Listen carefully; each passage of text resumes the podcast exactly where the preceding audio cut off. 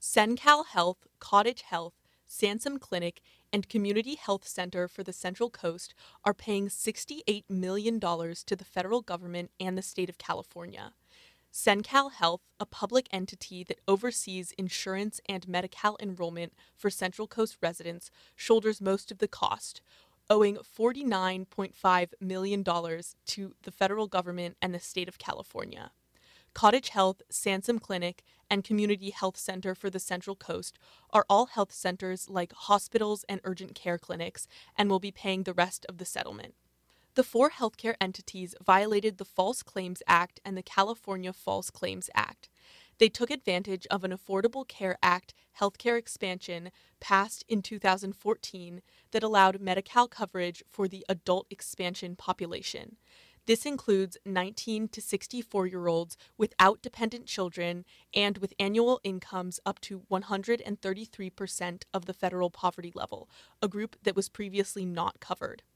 CenCal was ordered to spend 85% of the funds it received for this population on allowed medical expenses, which include medical services, devices, and prescription drugs, and pay whatever wasn't spent back to the state.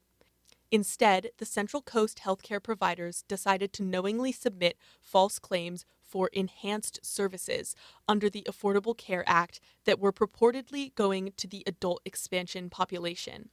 The state of California and the federal government concluded that CenCal Health, Cottage Health, Sansum Clinic, and Community Health Center for the Central Coast were engaging in fraud on multiple levels.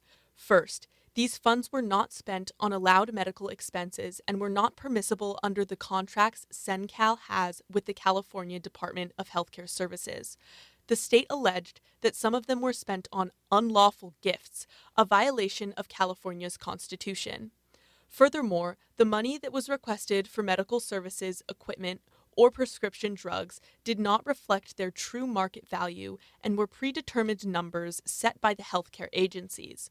Some of the requests for enhanced services were duplicates for services that already receive funding from Medi Cal. The United States also previously settled similar allegations against Dignity Health and Twin Cities Community Hospital and Sierra Vista Regional Medical Center in relations to payments received from CenCal Health.